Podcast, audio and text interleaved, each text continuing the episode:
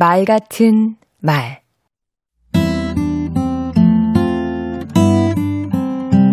안녕하세요. 강원국입니다.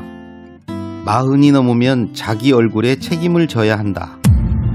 얼굴에 사람의 인격이 담겨 있다는 말인데요. 저는 그 사람이 누구인지 알려면 얼굴을 볼 게 아니라 말을 들어봐야 한다고 생각합니다. 아하. 그래서 저는 쉰 살을 넘기면서 내 말에 책임을 지기로 했습니다. 그 후 제가 하는 몇 가지가 있습니다. 첫째, 내 말을 내가 관심 갖고 듣습니다. 말버릇에 신경을 쓰고 손동작도 눈여겨봅니다. 언젠가 보니까 제가 말하면서 손가락질 하는 버릇이 있더라고요. 좋지 않은 습관 같아서 고치려고 노력합니다. 둘째, 남의 말을 유심히 듣습니다. 그러면서 나는 저렇게 말하지 말아야지 라고 생각합니다. 반면 교사로 삼아야 할 다른 사람의 나쁜 말버릇을 찾는 겁니다. 셋째, 말투나 결론을 얼버무리지 않으려고 합니다. 또박또박 말하고 내용을 분명하게 전하려고 애씁니다.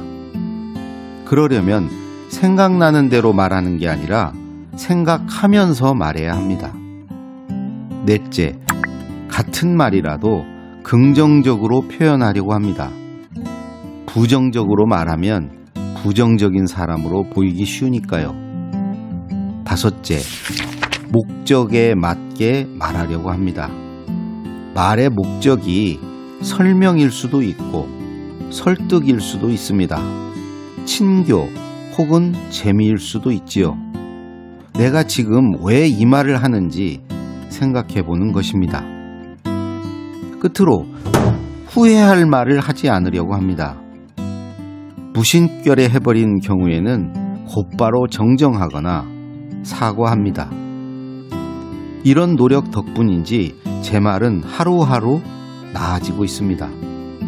제자리에 머물지 않고 하루가 다르게 성장하는 걸 확인하는 기쁨과 즐거움. 그것만으로도 사는 게 재밌습니다. 강원국의 말 같은 말이었습니다.